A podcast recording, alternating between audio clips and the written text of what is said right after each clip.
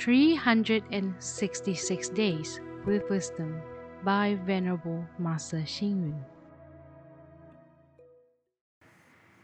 November 28th. Do not cheat nature, do not cheat people, do not cheat the conscience, do not cheat society. Our conscience is the root of conduct. Whether a person is good or bad depends on the consideration of the conscience. Conscience is intuitive knowledge. An individual with conscience would not go into the wrong direction based on intuitive knowledge. No matter whether he is speaking, dealing with issues, or interacting with others. However, this may not be true if an individual is lacking in intuitive knowledge. An individual who lacks intuitive knowledge faces a future that is full of frustration and dashed hopes. An individual can lose his money, position, and power, but not his conscience.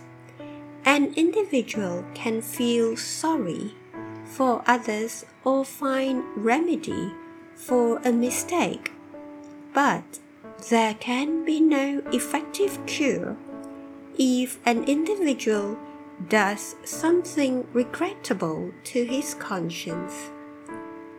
Conscience can also mean possessing kind and benevolent characteristics. There are theories about good and evil characteristics in Confucian literature. Buddhism says that every sentient being has an innate Buddha nature, and Buddha nature means conscience. In fact, every one of us has a conscience. The problem is that we may have lost it and we need to find it again. People who know how to feel ashamed, admit their mistakes, and show appreciation are people with conscience. When an individual has conscience, he would def- definitely consult his conscience before taking any actions and to justify whether an action is right or wrong.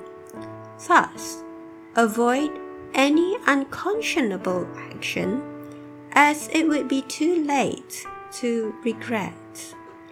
Read, reflect, and acts. An individual with conscience and intuitive knowledge would not go into the wrong direction. However, an individual who lacks intuitive knowledge will face a future that is full of frustration and dashed hopes.